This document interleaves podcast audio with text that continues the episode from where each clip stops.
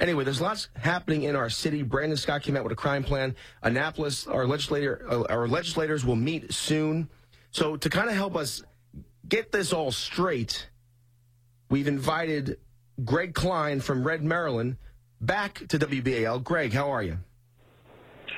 Good morning, Jerry. Thanks for having me again. Oh man. So listen. So is it January 8th when the legislature meets again?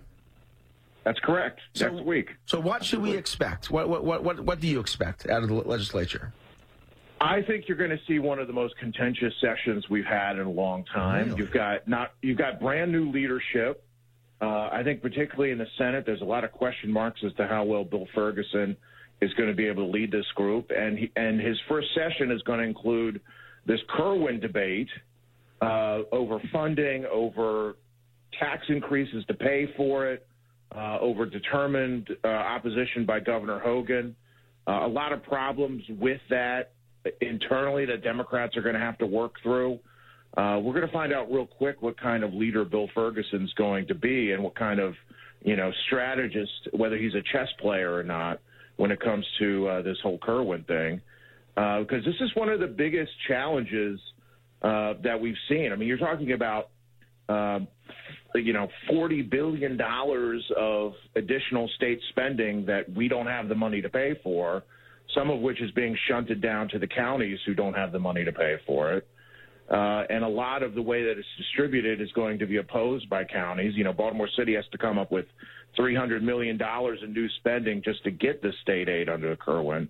So there's going to be a lot of work that's got to be done, a lot of log rolling, a lot of uh, coming up with a compromise amongst Democrats, even to get something passed that the governor is likely to veto, and then they're going to need their supermajorities to override that if that's what they intend to do. So it's going to be a real challenge. And of course, there's a lot of other things on the agenda as well, but. But uh, this would be a Herculean effort, even for you know Mike Busch and Mike Miller to do.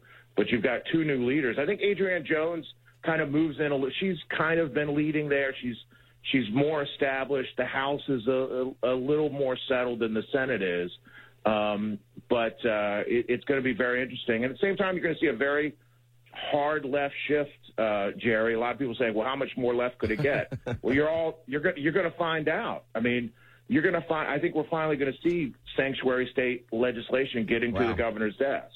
Wow. I think we're going to see the kind of gun legislation that folks like Bobby Zirkin kept from getting to the governor's desk with long guns and stuff like that. Stuff that Democrats, and even in 2013, said they would never do. So uh, it's it's going to be a heck of a ride the next 90 days for sure. Well, what about you know the governor gave a couple three weeks ago gave a press conference here in Baltimore about crime, where he laid out. Uh, new priorities, partnerships with the feds and with the county, talking about uh, all kinds of issues moving forward. He did stress the need for sentencing reform, specifically truth in sentencing. You know, if, if you shoot, if you if you assault someone someone in Baltimore, and you're sentenced to 16 years, you shouldn't get out in eight months. So what what what are the what's the over under on sentencing reform? Some kind of compromise. Well, the reality is, Jerry, the governor's been talking about a lot of these things for years, um, and they haven't made much progress. The, the, Democrats, particularly in the city, you know, we've been writing about this at Red Maryland since 2007, since we started. One of the things that we have mentioned about on the crime issue, and one of the reasons why it's been this intractable problem, particularly in Baltimore City, is you have a fundamentally different worldview.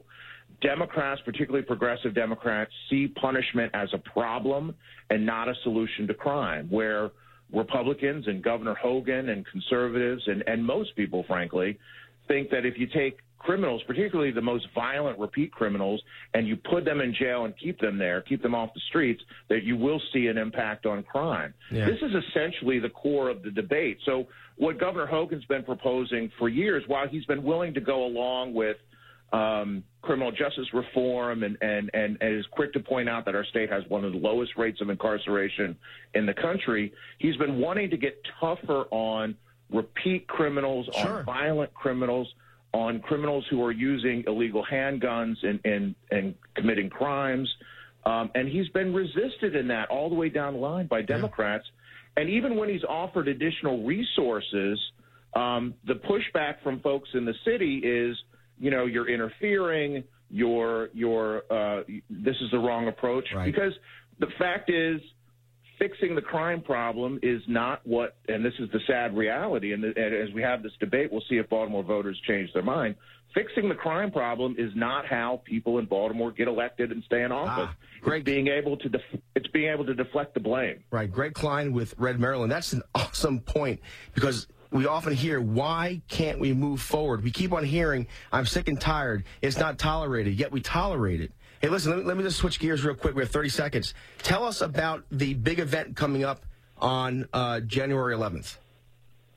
So next Saturday, Red Maryland uh, Leadership Conference, redmarylandconference.com. We're going to have tons of speakers. Our, our, Republican legislative leadership, Congressman Harris will be there, Commerce Secretary Kelly Schulz, leaders in, in the, the General Assembly and in the conservative movement throughout the state are going to be coming to the uh, to Annapolis uh, to talk about where we're going in the conservative movement, policy issues um, how we can move forward and how we can win elections. A lot of discussion about that.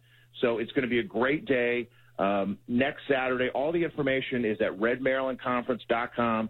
Get your tickets now. Prices are going to go up on, on Monday at noon. So go there, redmarylandconference.com, get all the information. Greg Kline, thanks. Red Maryland, we'll see you next Saturday. Yours truly will be there. Hey, have a great have a great Absolutely. Saturday, buddy. All right, brother. Thanks a lot. Take care.